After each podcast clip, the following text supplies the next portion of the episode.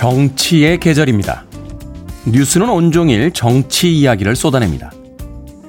기관마다 여론을 조사하고 사람들은 그 숫자에 따라 편을 갈라 희위가 오고 갑니다.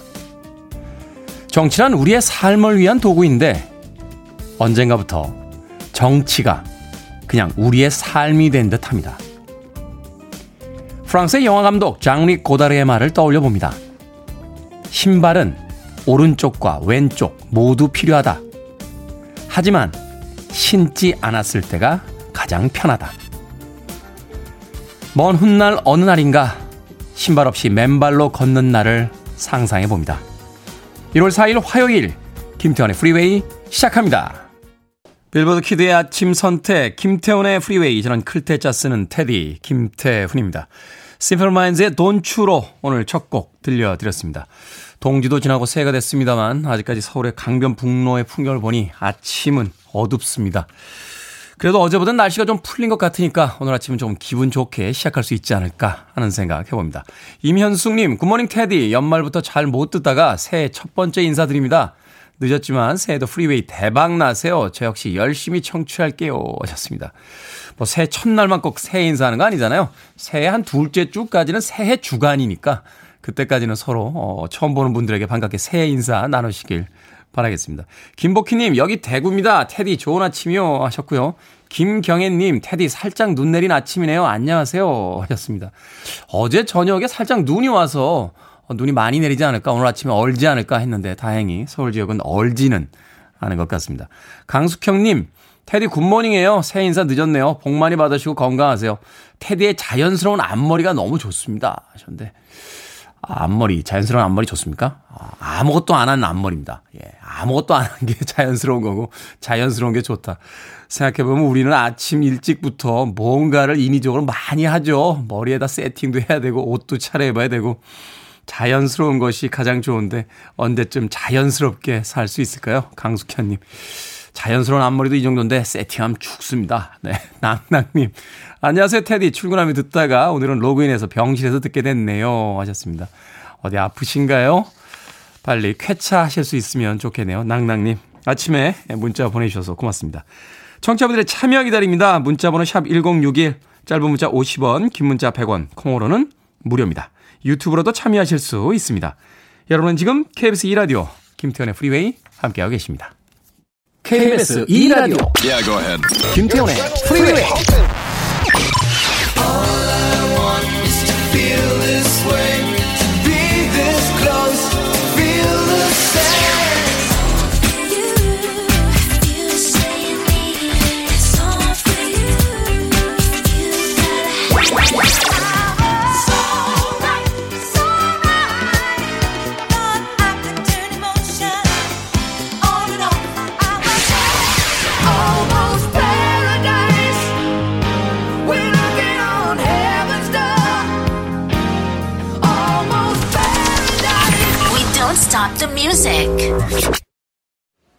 노래를 어떻게 이렇게 부를 수 있죠? 마치 그냥 편안하게 집에서 나이트 가운을 입은 채 쇼파에 앉아서 부르는 듯한 그런 목소리로 노래를 합니다. 로버타 플랙의 Feel Like Making Love 들렸습니다. 그렇잖아요. 한국의 노래 부를 때 막 드레스를 갖춰 입고 무대 위에서 목청이 터져라 부르는 사람도 있는데 어떤 사람은 노래는 그렇게 하는 게 아니야 라고 하면서 마치 아주 편안한 복장으로 자신이 가장 안락하게 느껴지는 어떤 공간에 턱하니 주저앉아서 말하듯이 노래합니다. 로버타 플랙이 바로 그런 종류의 예, 여성 아티스트가 아닌가 하는 생각 해봤습니다. 로버타 플랙의 Feel Like Making Love 들으셨습니다. 1836님, 딸이 버린다고 내놓은 패딩 제가 다시 가져다 입고 출근했습니다. 귀한 줄 모르고 아낄 줄 모르는 우리 딸. 우리 딸만 그런가요? 하셨는데 그 딸이 커서 결국 어, 엄마가 됩니다. 저도 그랬던 것 같아요. 어릴 때는 뭐 물건 아까운 줄도 모르고요. 메이커라고 그랬죠? 저희 때는. 그렇게 왜 메이커에 이렇게 집착했는지 예, 모르겠습니다. 물론 뭐 지금도 어, 메이커 좋아하시는 분들 많습니다만 그때는 하여튼 집안이 좀 이렇게 롤러코스터를 타던 시기였는데 예, 아버지가 그 잘 버시다가 예, 또 이렇게 약간 뭔가 회의를 느끼셨는지 잘 안 버시다가 뭐 이런 시기가 좀 있었는데 그 시기에도 항상 그 메이커 메이커 하면서 어, 새 옷을 입고 싶어 했던 그런 기억들이 납니다. 아마도 그 시기에 예, 뭔가 좀 남들에게 기죽고 싶지 않고 남들에게 무시당하고 싶지 않은 그런 어떤 마음이 담겨져 있지 않을까 하는 또 생각이 드네요. 1836님, 그 아이들이 자라서 또 어른이 되니까요. 너무, 어, 그 아이들을 걱정하지 마시길 바라겠습니다. 5278님, 어머나 테디, 후드티도 어쩜 그렇게 잘 어울리세요? 복학생 오빠가 돌아오신 줄 알았어요. 아, 나. 오늘 미팅 하시게요? 라고 하셨는데. 미팅이요? 아, 미팅이라는 게 단체로 하는 걸 미팅이라고 하지 않았습니까? 그리고 단둘이 하면 이제 소개팅이라고. 예. 인생에서 미팅 딱 한 번을 했습니다. 대학교 입학해가지고 한 달도 안 됐는데 예, 무조건 나가야 된다라고 그래가지고 예, 미대 여성 여학생들과 예, 저희 과에 이제 남학생들이 별로 없었어요. 저희가 불어 불문과라 남자들이 없어서 숫자 채우느라고 무조건 다 나가야 된다라고 해서 나갔는데 정말로 처참했습니다.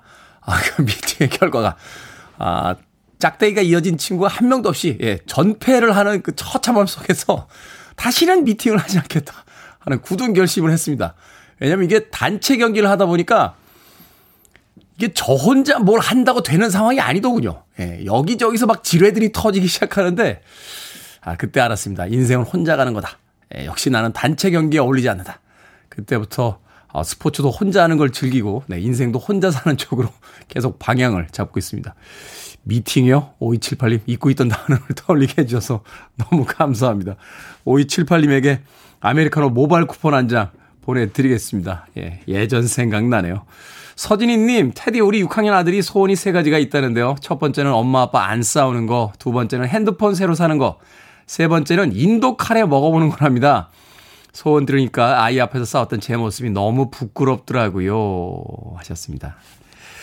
아이들이 어른들의 거울 같은 역할을 할 때가 있죠.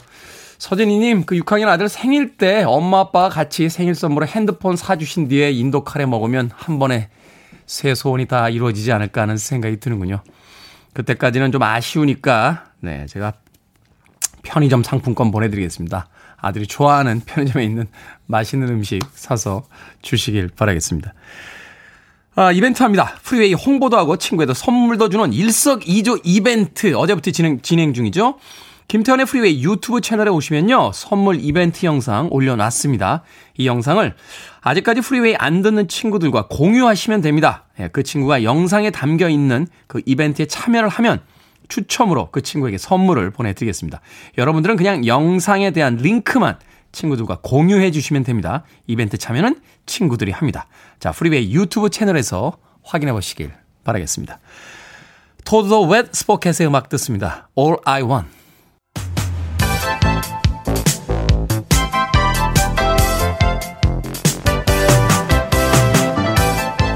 이 시각 뉴스를 깔끔하게 정리해드립니다. 뉴스 브리핑 캔디 전예현 시사평론가와 함께합니다. 안녕하세요. 안녕하세요. 전예현입니다. 자, 국민의힘 대선을 불과 60일 앞두고 선대위 전면 해체라는 초강수를 뒀습니다. 김종인 위원장이 결단을 내린 건데 윤석열 후보와 상의도 하지 않았다 해서 지금 그 지금 정치권이 굉장히 많은 이야기들을 뱉어내고 있습니다. 예, 뭐 언론에서 극약 처방 이런 표현이 나오는데 네. 저는 어제 이 방송 중에 이 소식을 보고 정말 깜짝 놀랐습니다. 그래, 저녁에 이 정치 방송, 시사 방송 하시던 분들은 약간 멘붕 오셨다고 그러더라고요. 왜냐하면 이제 대선이 뭐 한 1년 남았다 그러면 뭐 이런 일이 있을 수도 있겠죠. 근데 대선이 한 불과 한 60여일 정도 남았었고 말씀해 주셨듯이 윤석열 후보가 어제 일정이 있었습니다. 공지됐던. 네. 그런데 일정 다 취소한 거고요. 일부 일정 아침에만 소화하고 갑자기 이제 돌아간 거고 지금 좀 정리해서 설명을 해 드리자면 지금 지도부가 두 가지가 있겠죠. 선거를 위한 선대위 지도부가 있고 선거와 상관없이 뭐 원내대표단이나 이런 데는 국회에서 활동하니까 원내 지도부가 있고 겸임 형태가 되어 있을 수 있는 상황입니다. 쉽게 말하면 어제 선대위 지도부는 윤석열 후보에게 일괄 사의를 표명을 했습니다. 김한길 새시대 준비위원회 위원장, 그리고 김병준 상임선대위원장, 이수정, 김민정 교수를 비롯한 외부 영입 인사를 포함한 공동선대위원장 전원, 그리고 6명의 총괄 본부장당 모두 총사퇴 의사를 밝히면서 윤석열 후보에게 거취를 이름했는데 이 과정은 조금 혼선이 있었어요. 그러면 네. 가장 중요한 김종인 총괄 선대위원장은 어떻게 되는 거냐. 당초 뉴스에는 김종인 총괄 선대위원장도 물러난다라고 알려졌는데 이게 좀 혼선이 있었다고 합니다. 그래서 김종인 총괄 선대위원장은 아직은 자리를 지키고 있는 것으로 사의를 밝히지 않았다고 정리가 되었습니다. 그러니까 말하자면 이제 본인이 정리를 하겠다라는 거죠. 예, 그렇습니다. 어제 뭐 발언을 봐도 그렇게 해석이 될 수 있겠고요. 이와 별개로 원내 지도부가 있는데 원내 지도부도 지금 물러났습니다. 김기현 원내대표, 김도움 적체기 의장이 의원총회에서 물러나겠다. 선대위직과 물론이고 당직도 물러나겠다. 이렇게 된 것으로 지금 전해지고 있어요. 윤석열 후보가 어제 밤에 당사를 나섰을 때 기자들의 질문을 받았는데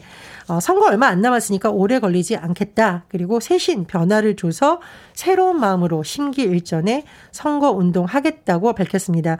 그런데 이제 이게 뭐 사의를 표명한다고 다 우리가 회사에서도 사표 낸다고 다 수리되는 것이 아니듯이 그렇죠. 어느 선까지 그러면 다 수용할 것인가에 대해서는 아직 공식적인 입장이 정리가 되지 않았는데 다만 김정인 위원장의 발언을 종합해 보면 윤석열 후보 김정인 위원장이 협의를 해서 뭐 오늘 정도 빠르면 늦어도 내일까지는 끝내려고 한다라는 취지의 말을 했고요. 총괄 본부를 만들어서 이제 시스템으로 끌고 가겠다라는 의지를 밝혔습니다. 그런데 말씀해 주셨듯이 이 선대위 전면 개편이 김종인 위원장과 윤석열 후보 간에 사전에 어떤 교감은 없었던 것으로 나오고 있고요.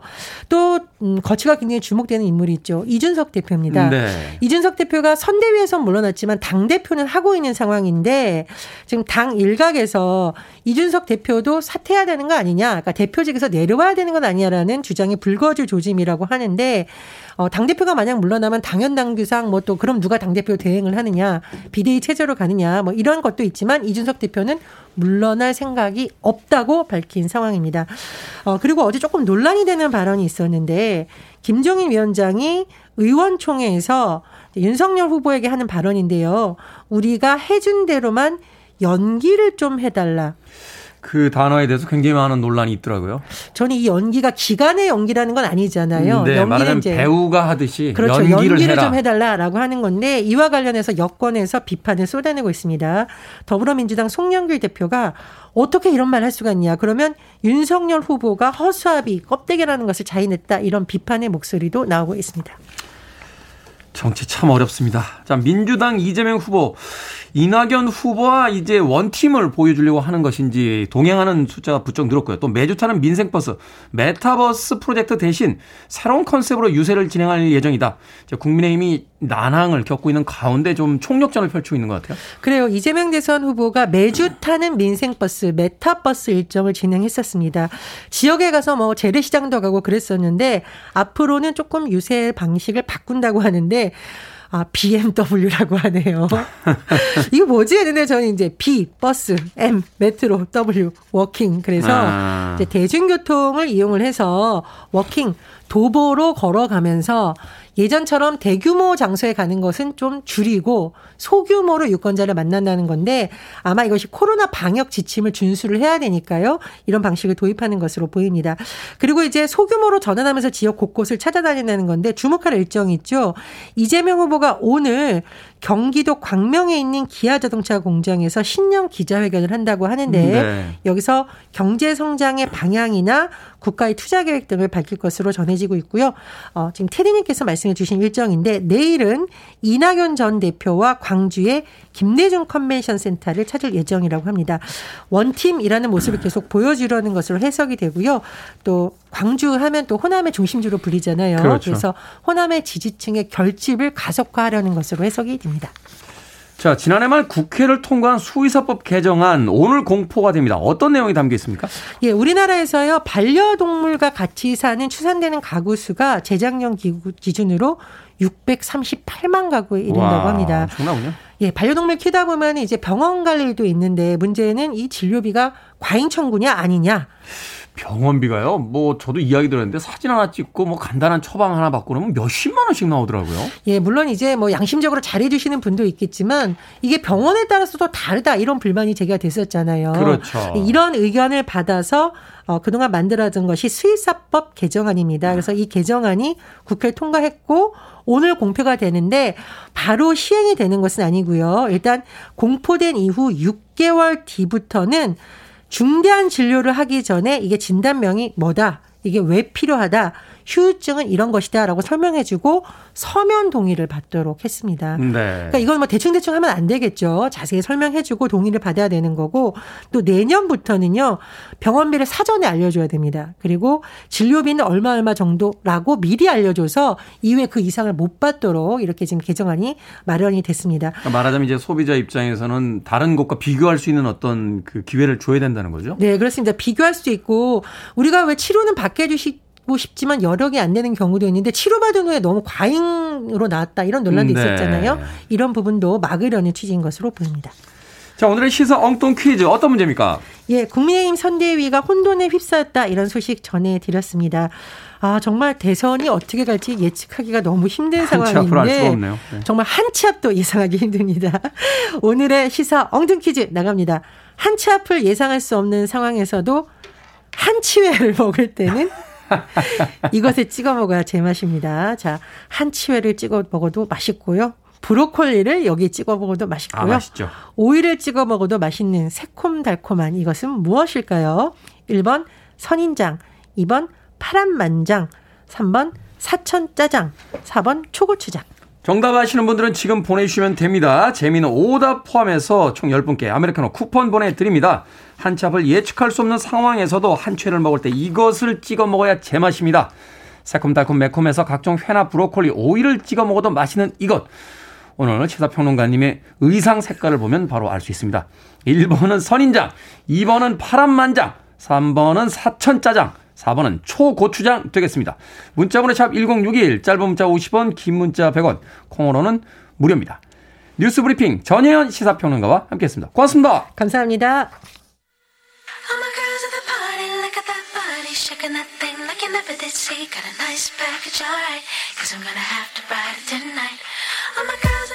자넷 잭스입니다. All for you.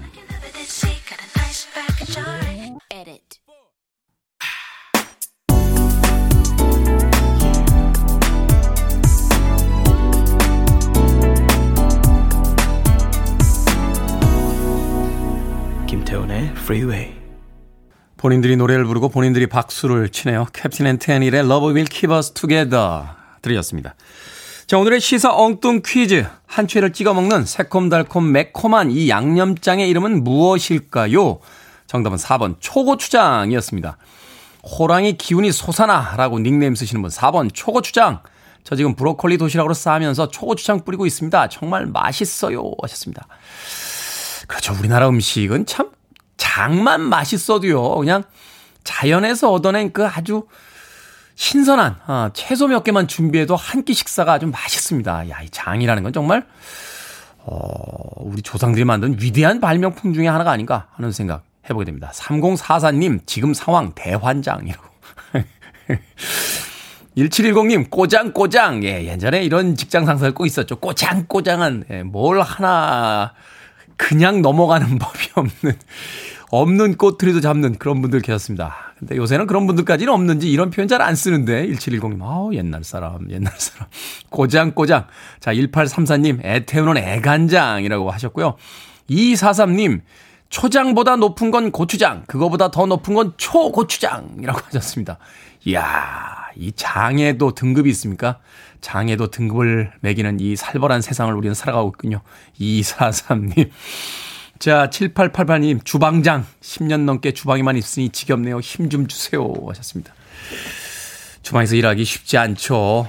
음, 특히나 이 열을 많이 이 발생시키는 그 불을 많이 사용하는 직업이기 때문에 참 이 특히나 여름 같을 때 아무리 에어컨을 틀어도 예, 주방에서 일하시는 거 쉽지 않다라고 이야기를 하더군요.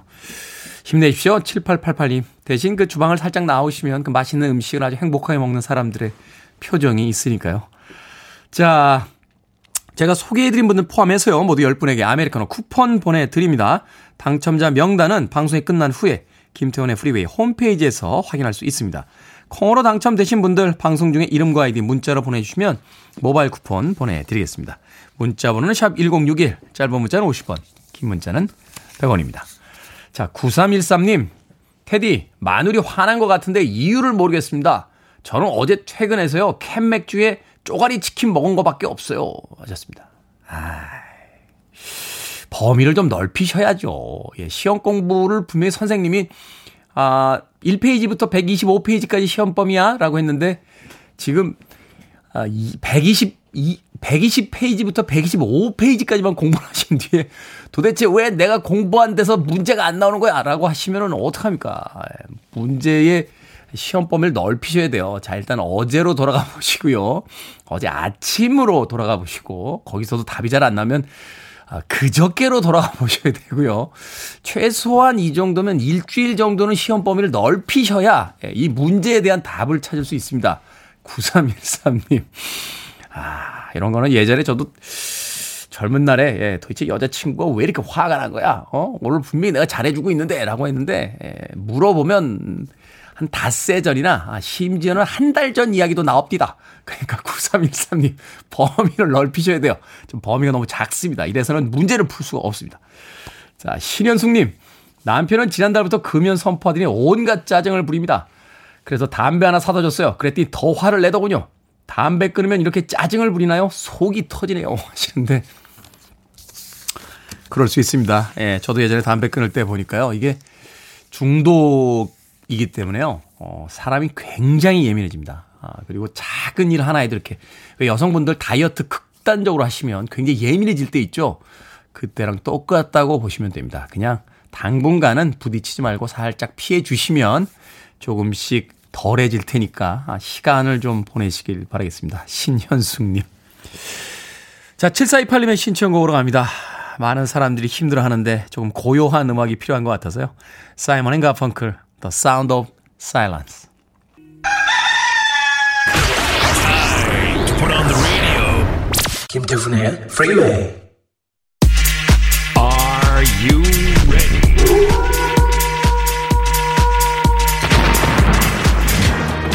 복잡한 머릿속은 저에게 맡겨주십시오. 결정은 해드릴게. 신세계 상담소. Barbara Streisand. 넌할 수 있어님. 올해 초등학교 입학하는 아들 가방을 아직 안 샀습니다.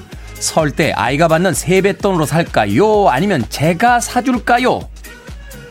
어머니가 사주세요. 초등학생 아들이 그 가방 메고 공부 열심히 해서 나중에 어머니 용돈 드릴 텐데 가방은 엄마가 사줍시다.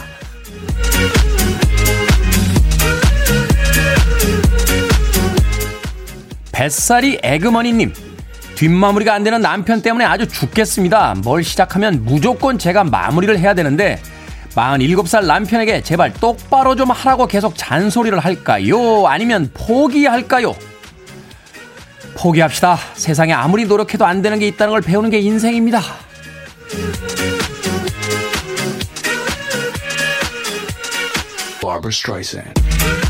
행복하자님, 코바늘을 배우고 싶은데 유튜브로 배울까요? 아니면 공방에 가서 배울까요? 공방에 가서 배우세요. 돈을 내야 열심히 배웁니다.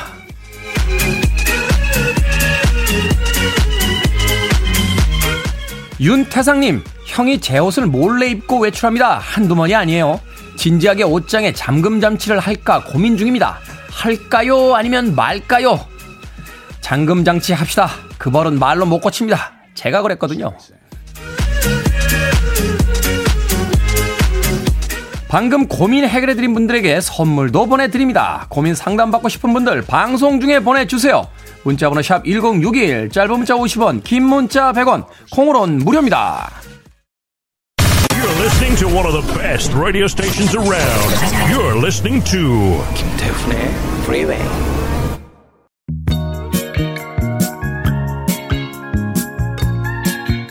빌보드 kid의 아침 선택 KBS 2 라디오 김태훈의 Freeway 함께하고 계십니다.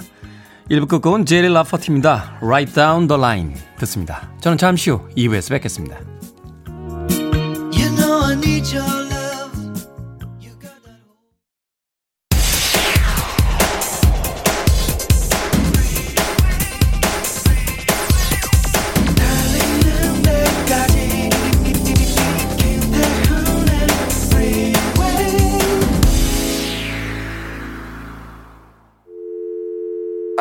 your arms around me. I need to feel your touch.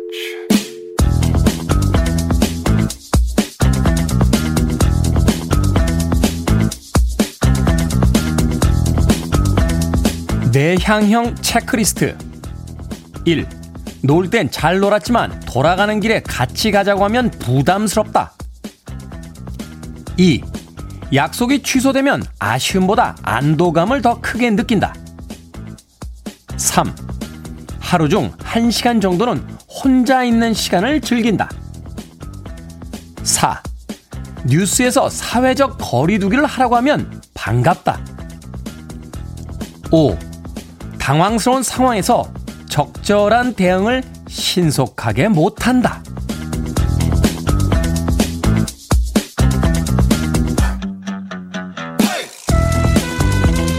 뭐든 읽어주는 남자. 오늘은 내향형 테스트를 읽어드렸습니다.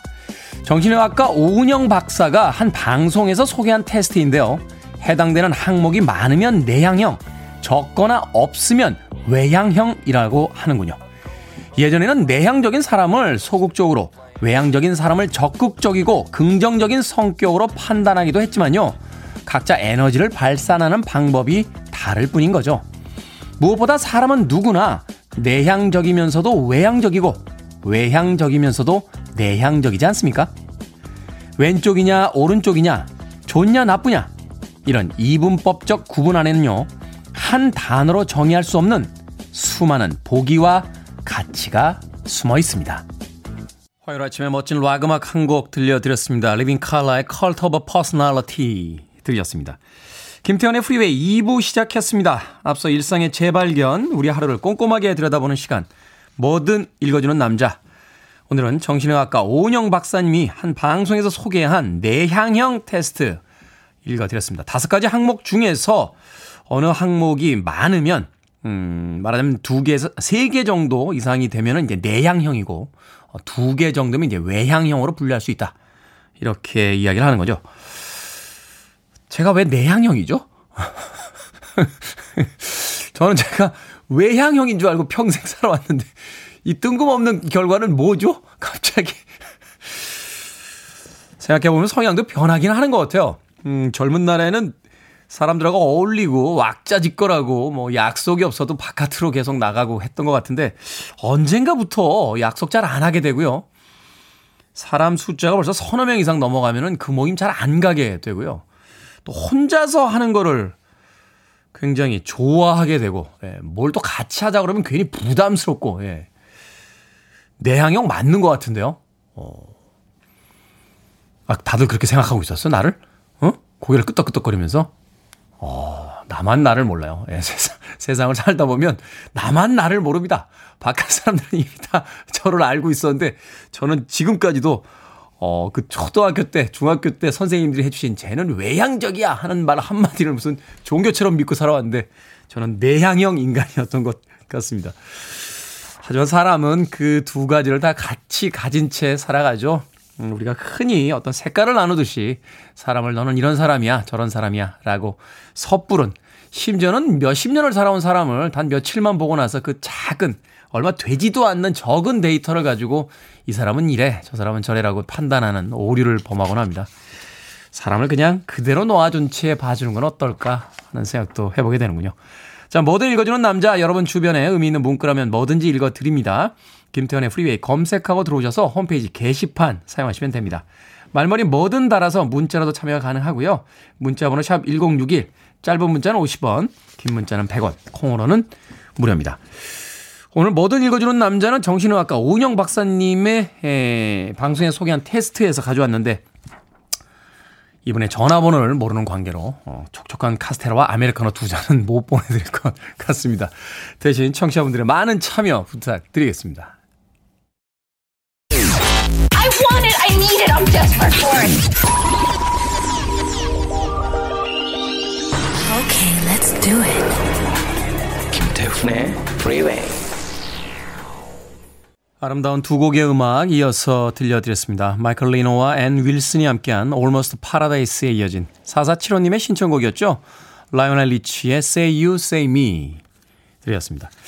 이 음악은 아마 백야라고 하는 White Night라고 하는 그 영화에 수록됐던 곡으로 네, 기억을 하고 있습니다. 미하일 바리시니코프의 그 아주 멋진 음, 춤이 있었던 영화였는데 예전 그 영화를 처음 봤던 그 기억이 다시 떠오르는군요. 라이오넬 리치의 Say You Say Me. 앞서 들으신 곡은 마이클 리노와 앤 윌슨의 Almost Paradise 두 곡 이어서 듣고 왔습니다. 자, 2455님, 처음으로 김태훈 씨 진행하는 아침 방송 들어봅니다. 오늘도 주파수를 106.1로 고정합니다. 공시생 아들 데려다 주러 왔어요. 내년 합격의 영광을 기다립니다. 하셨습니다. 새해가 시작됐습니다만, 이제 또 새해 목표를 향해서 나아가는 그런 또 많은 분들이 있죠. 제가 가장 우울했던 새해가 1988년도 새해였던 것 같아요. 예, 대학 떨어지고 이제 재수를 하는데, 남들은 다 월드, 저, 올림픽이죠. 올림픽 한다고 다 나라가 축제 분위기더군요. 그때 심지어 잠실 살아가지고요. 예, 지역이 다 들썩들썩했습니다. 세상에서 나만 우울한가 하는 생각으로 보냈던 그 1년이 떠오르는데 그래도 목표가 있다는 건 좋은 거니까요. 어, 올한 해 무엇인가 하고자 하는 아, 목표가 있는 분들은 또 새 이 첫 달부터 힘차게 출발하시길 바라겠습니다. 1234님, 아침마다 신랑이 10분 먼저 나가서요. 시동을 걸고 따뜻하게 해놓고 자기는 출근합니다. 제가 차 탈 때 추울까 봐서요. 저 이만하면 머슴 잘 키워놨죠? 아침부터 칭찬해요. 출근길에 꼭 듣는 방송인데 한번 나가게 방송 부탁드려요. 하셨습니다. 10분 먼저 나와서 시동까지 걸어놓고 아내는 따뜻하게 가야 돼 하면서 남편은 이제 그 차를 안 타고 다른 거 타고 대중교통 타고 야 잘해 주십시오. 예, 제가 대한민국의 저희 종족들을 좀 많이 아는데요. 흔치 않습니다. 이 정도면 저희들 사이에서 이제 별종, 희귀종, 예. 아, 또는 그, 뭐라고 하나요? 어, 그, 이렇게 사라지는 건 뭐라 그러죠? 아, 갑자기 단어가 안 떠오르네. 아무도, 아, 예, 멸종돼가는, 멸종돼가는 그런 희귀종. 네, 이렇게 볼 수 있습니다. 1234님, 쉽지 않아요. 쉽지 않습니다. 이런, 저희 종족에서 이런 부류의 예, 성향들은 쉽지 않습니다. 아무쪼록 귀하게 여기시고 잘 대해주시길 부탁드리겠습니다. 자, 이벤트 하고 있습니다. 친구에게 프리웨이 홍보 영상 보내주세요. 라고 이벤트 저희가 부탁드리고 있죠. 친구가 영상을 보고 이벤트에 참여하면 추첨으로 친구에게 선물을 보내드립니다. 김태훈의 프리웨이 유튜브 채널에 있는 이벤트 영상 예, 링크 거셔서 친구분에게 보내주시면 됩니다. 그리고 이 영상을 본 아, 친구가 저희에게 이벤트 참여해주면 어, 그 지인에게 커피 쿠폰 두 장 드리는 이벤트 하고 있습니다. 어렵게 생각하실 필요 없고요. 유튜브 채널 들어오셔서 김태훈의 프리웨이 홍보 영상 보시고 그 링크만 친구에게 보내주시면 됩니다. 자, 유튜브 캡처 당첨자가 벌써 나왔어요. 5805님, 2319님, 9991님, 네, 세 분에게도 커피 쿠폰 두 장씩 보내드립니다. 방송이 계속되는 동안 계속 이벤트가 진행 중이니까 많은 참여 부탁드리겠습니다. 아, 문자번호 샵 1061, 짧은 문자 50원, 긴 문자 100원, 콩은 무료입니다. 또 김태훈의 프리웨이 유튜브로도 참여하실 수 있습니다. 텍사스의 음악 듣습니다. Inner Smile.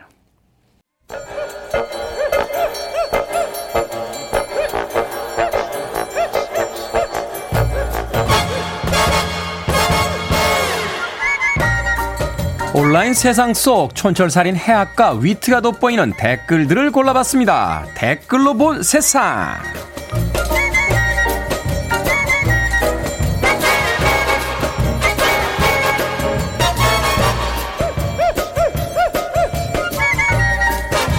첫 번째 댓글로 본 세상. 미국에서 한 쌍둥이 남매가 2022년 첫날 자정을 기준으로 15분 차이를 두고 태어났습니다. 아들은 12월 31일 오후 11시 45분, 딸은 1월 1일 자정에 태어난 건데요. 어머님 파티마 씨는 쌍둥이 생일이 다를 줄은 꿈에도 생각 못했다며 둘째가 자정에 딱 맞춰 태어났다는 사실도 신기하다 하는 소감을 밝혔습니다. 여기에 달린 댓글들입니다. LPG님, 어렸을 때는 억울하겠지만 나이 먹을수록 행운이라는 걸 알게 될 거예요. 한 살이라도 어린 게 이득입니다. 진님, 와, 요새 태어난 애들 보면 진짜 어색해요. 2021년생, 2022년생이라니요. 그나저나 미국이라 다행이네요. 먼저 태어난 아들은 12월 31일 밤 11시 45분이니까 한국이었으면 태어난 지 15분 만에 두살될 뻔했습니다. 그나저나 새해 다시 한번 부탁 좀 합시다. 동안 외치고 젊게 살자 하면서 왜 우리만 한국 나이로 한 살 더 먹게 하는 겁니까? 대선 나온 후보님들 만 나이로 나이 조정한다고 공약 좀 내주세요.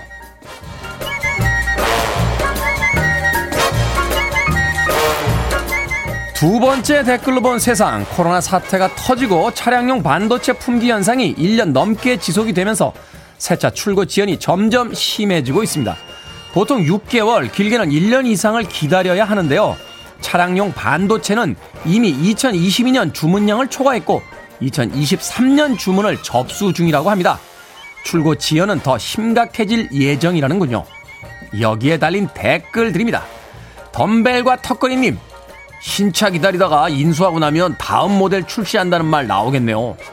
럭키님, 어머, 차 한 대 사려다가 1년 넘게 기다리라고 해서 포기했어요. 강제로 돈 모으게 됐네요. 반도체 품귀로 자동차 출고 지연이라. 그러면 자동차 주식 팔고 반도체 주식 사야겠네요. S사 주가 어제 얼마인지 아나?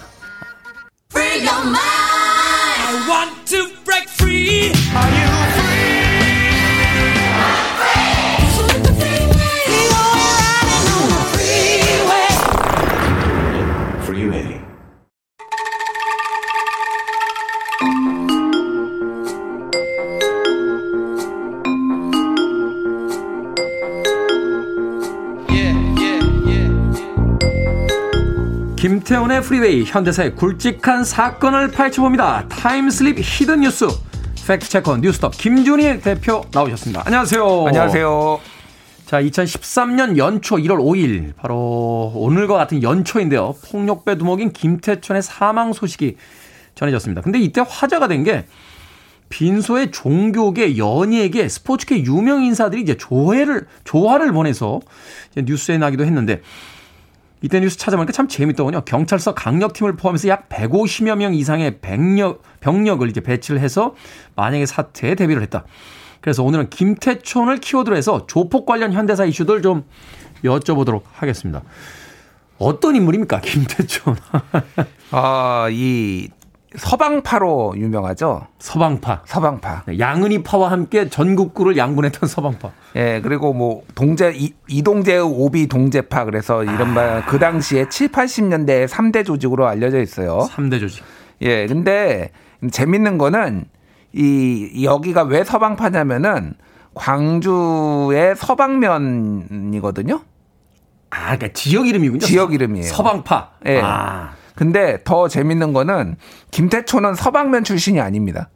아, 그래요? 예. 원래 이럴 때는 출신 되게 따지지 않습니까? 김태촌의 선대 보스가 서방면 출신이고요. 광주 출신은 맞는데 서방면 출신이 아니에요.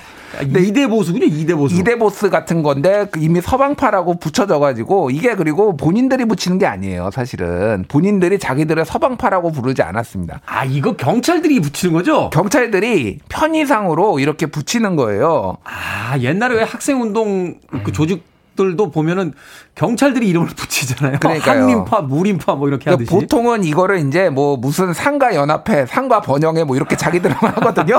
근데 이제 네. 경찰에서는 이게 음. 범죄 단체로 엮어야 되잖아요. 그렇죠. 그러면 이제 그럴듯하게 뭐 서방파 음. 이런 식으로 양은이파. 음. 그래서 원래는 조직 보스의 이름을 붙이거나 아, 니면은 지역 지역을. 이름을 붙이거나. 아. 근데 요게 이제 서방파가 된 거예요. 그렇군요. 48년생이니까 지금 살아 있었으면은 지금 74세? 74세 정도 74세 정도 됐 예, 예, 그 정도 네. 됐는데 엄청나게 뭐 소년원에 이미 세 번을 들락날락했고 어릴 시절에 예 이제 호남에서 광주 지역에서 있다가 70년대 상경을 해가지고 이제 뭐 서울 말해서 이제 서울에서 이제 호남 어, 지역 호남권 깡패로 이제 굉장히 이름을 날리게 됐죠. 음, 그래서 뭐 그렇군요. 죽은 거는 폐암이 여러 번 수술을 했고요. 폐혈증으로 이제 심장마비로 이제 사망을 했어요. 2013년에. 예. 네, 사실 우리가 그 되게 낭만적으로 쳐다보는 것도 있습니다만 그 1세대의 뭐 김두한이나 시라소니 같은 음. 인물 또 2세대의 뭐 이정재 또 명동의 이마수 뭐 이런 인물들도 있었는데 음. 그 이후에 이제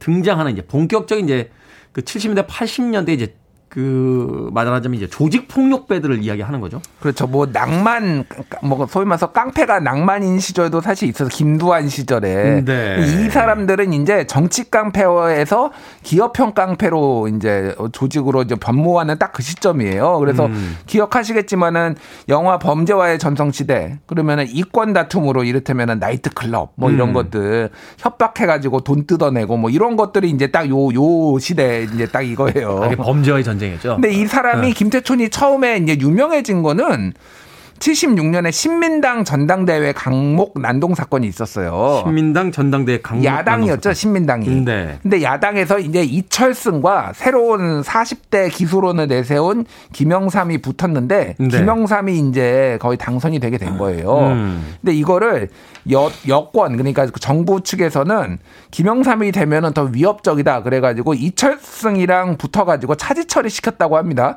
그래서 정치 깡패들을 보내가지고 김영삼이 당선 되는 곳에 깡패들을 보내서 난동을 부린 거예요. 여기에 김태촌파가 이제 그 서방파가 대거 투입이 됐습니다. 말하자면 정치 깡패 노릇을 한 거네요. 예. 아. 그래서 사실 이게 웃긴 게 김태촌 같은 경우에는 정치권 인사들하고 상당히 연관이 있었고요.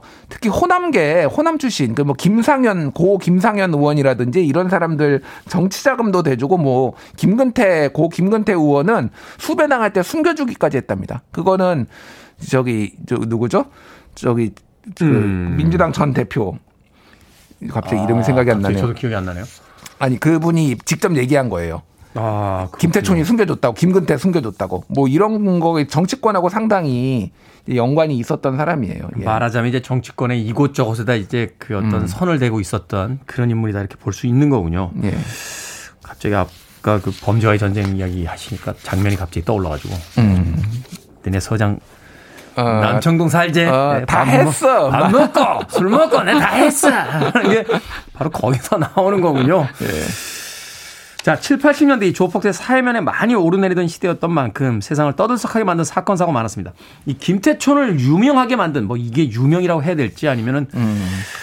어찌됐건 그의 이름을 알리게 된 사건이 있었던 것 같은데요. 예. 1986년에 인초, 인천 뉴 송도 호텔 나이트클럽 사장 살인교사 혐의로 중형을 선고를 받았는데요. 네. 이게 뭐냐면은 김태촌이 잘 알고 지내던 검사가 있었어요. 검사가 있었는데 그 검사가 이 사장한테 돈을 빌려줬는데 못 받고 있는 거예요. 아. 그래가지고 이 김태촌한테 부탁을 해가지고 돈을 받아낸 겁니다. 음. 그래가지고 이 그 인천 유송도 호텔 사장을 이제 살해했습니다. 사, 살인 사건이에요. 살인 사건. 그러니까 어. 이게 보통 일이 아니죠, 사실은. 검사. 그렇지. 이게 보통 일이 아니죠. 예, 예. 그래서 검사는 이제 뭐 그 김태총과의 관계를 동네에 아는 선후배다라고 하고 부인을 하기는 했는데요. 어쨌든 여기에서 어, 징역 5년에 보호가 뭐 10년을 받았어요. 그러니까 네. 김태촌이 직접 한 건 아니고 조직원한테 살인 교사 혐의로 살인 교사죠, 교사. 근데 교사 살인 교사가 징역 5년밖에 안 된다는 것도 저는 굉장히 놀랐고요, 사실은. 그러네요. 이게, 예. 살인교사가 훨씬 더 오히려 더 그 중범죄 아닙니까? 우발적 살인이나 이런 것들보다 이건 어. 계획범죄니까. 그러니까요. 근데 86년에 이제 이 사건이 있었잖아요. 근데 89년에 형 집행정지로 석방됩니다. 폐암 폐암이 있어가지고 3년 만에 아, 3년 나와요. 만에 예, 3년 만에 나와요. 음. 말하자면 이제 그 우리 사회의 어떤 70년대와 80년대의 어떤 부패상, 뭐 음. 뭐 정치권과의 어떤 이 음험한 그 조직 폭력 배와의 어떤 그 관계 이런 것들을 단적으로 보여주는 어떤 사건이다. 이렇게 볼 수 있겠군요. 예. 그 와중에 또 이권에 대한 어떤 개입들까지. 음악 한 곡 듣고 와서 계속해서 이야기 나눠보도록 하겠습니다. 다이아나 로스입니다. The Boss. 다이아나 로스의 보스 듣고 왔습니다. 빌보드 kid의 아침 선택, KBS 2라디오, 김태훈의 프리웨이, time slip hidden 뉴스, 뉴스톱, 김준일 기자와 함께하고 있습니다. 자, 오늘 서방파 두목 김태춘을 키워드로 그때 그 사건들을 알아보고 있는데요. 자, 1990년 노태우 당시 대통령이 범죄와의 전쟁을 선포하면서 이제 본격적인 조폭들과의 전쟁이 이제 시작이 됩니다. 영화로도 만들어졌었죠. 예, 예. 그, 그 전에 하나 정정할 게. 아까 네. 전에 그 뉴송도 호텔 사장 어, 살인 교사 사건. 네네. 이게 실제 그 사, 살해되지는 않았다고 합니다. 아, 사장 미수에 미수에 그쳤는데 어쨌든 음. 그 사장이 나와서 그래서 법정에 나와서 증언도 했다고 해요. 제가 좀 착각을 했는데 네. 바로 잡고요. 네. 이제 1990년에 이제 노태우 정부가 이제 범죄와의 전쟁을 선포를 하죠. 네. 당시에는 이제 국면 전황용 카드였다. 뭐 이런 얘기들이 많았어요. 그러니까 보안사에서 사찰 폭로 사건이 있었어요. 사찰, 그래서 민간인 사찰했다는. 예. 음. 지금 그, 그 당시에 국군 보안사령부고 현재는 기무사령부로 이제 이름 바뀌었죠. 네. 탈영한 윤석양 이병이 어, 정치인들이나 민간인들을 대상으로 재야 인사를 대상으로 사찰을 벌이고 있다 이런 폭로를 해가지고 아, 기자회견 했었죠. 기자회견에서 네. 난리가 났었죠. 네.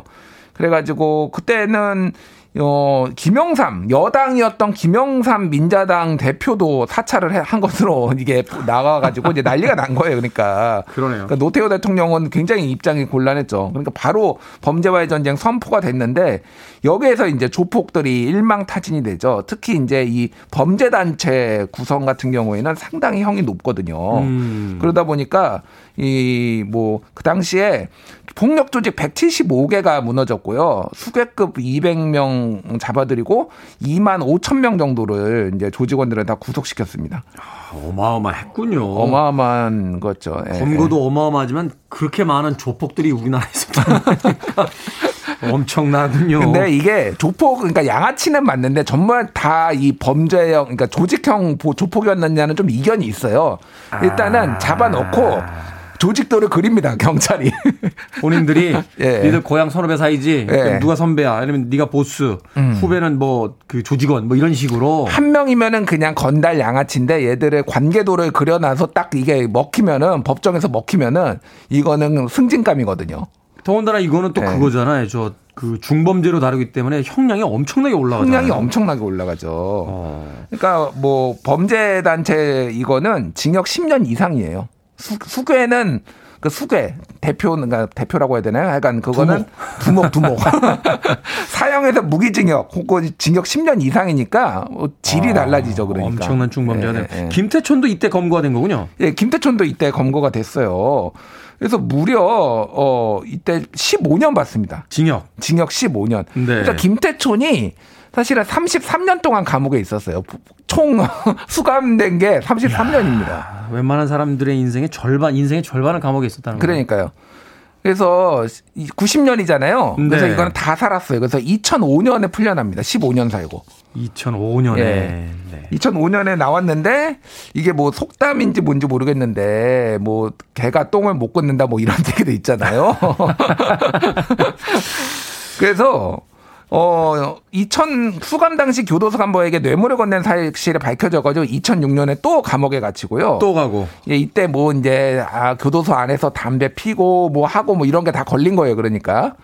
또 뒤를 봐준 사람이 그 와중에도 있었군요. 예. 어. 그리고 2007년에는 권상우 씨한테 일본 팬미팅 행사를 강요하는 협박성 전화 건 거 이거 굉장히 유명하죠 이거. 그렇죠. 예 그래서 뭐 피바다를 만들어 버리겠다 뭐 이거에서 패러디가 굉장히 많이 나왔어요 이걸로. 음. 그래서 1심에서 징역 3년을 받았는데 2심에서 무죄 판결을 받았어요. 근데 어쨌든 뭐 그때 또 다른 2012년에는 투자금 회수 청구를 받고 기업인을 협박한 걸로 또 어, 불구속 기소돼서 2012년에 이제 건강이 악화돼서 이번에서 1년 뒤에 사망을 했죠. 그러니까 끊임없이 못된 짓 하거나 감옥에 네. 있거나 어, 아프거나 이거 인생을 딱 요 세 가지로 정리할 수 있을 것 같아요.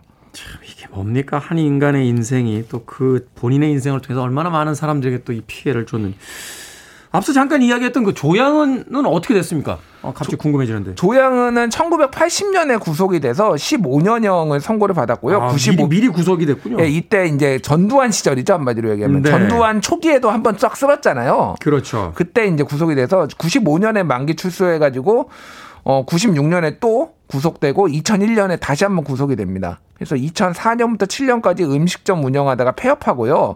그때 뭐 사기도 당하고 뭐 금융 대출 사기를 또 벌이기도 하고 그래서 필리핀으로 도주를 하고 그래서 필리핀 현지에서 폭력을 저질러 가지고 2013년에 체포돼서 한국으로 또 이렇게 압송되기도 하고요. 뭐 이런 파란만장한 삶을 살았고요. 이동재, 이동재라고 오비 동재파의 보스 네. 같은 경우에는 한만 뭐 이렇게 크게 다쳐가지고 이권 다툼하다가 그래서 은퇴해서 미국으로 이민을 가버렸습니다. 그래서 말로가 좋은 사람이 아무도 없고요. 김태촌도 수기를 썼는데 인터뷰에서 징역을 너무 오래 사니까 고통스럽다.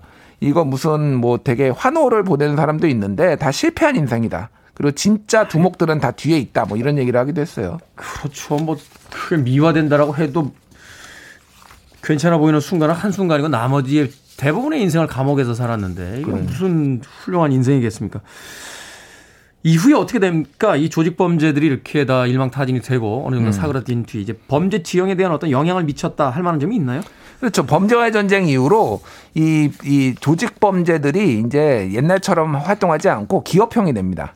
기업형. 그리고 이, 이제 양지로 나와서 음, 음. 숨겨놓은 채 한다. 그래서 어. 뭐 나이트 클럽이나 이런 것도 있지만은 그 국제 마피아파 성남에 있는 국제 마피아파 뭐 이재명 후보와 뭐 관련이 있네 없네 거기 같은 경우에도 주로 불법 도박장 뭐 이런 거 운영하잖아요. 사업체 운영하면서 합법화되기도 하고 불법화되기도 하고 이런 데들이 많아지고 규모도 상당히 소규모가 돼서 이렇게 지금 운영된 옛날처럼 김태촌 시절처럼 이렇게 칼 쓰고 이런 데는 거의 없어졌다 이렇게 보시면 될 것 같아요. 그렇죠. 있으면 안 되죠. 지금 2022년인데. 참 어두웠던 우리 어떤 현대 정치사의 한 단면을 이 조직폭력배들의 일대기를 통해서 보게 되는 것이 아닌가 하는 생각도 듭니다. 2013년 연초에 사망한 조폭두목 김태총 관련 사건들 김태훈의 프리웨이 time slip hidden 뉴스에서 뉴스톱 김준일 기자와 알아봤습니다. 고맙습니다. 감사합니다.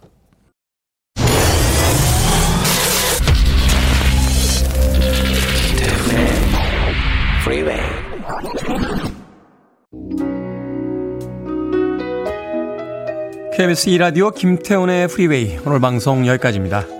오늘 끝곡은 지노 바넬리의 Living Inside Myself 준비했습니다. 화요일 아침이 시작이 됐습니다. 오늘도 힘차게 하루 시작하십시오.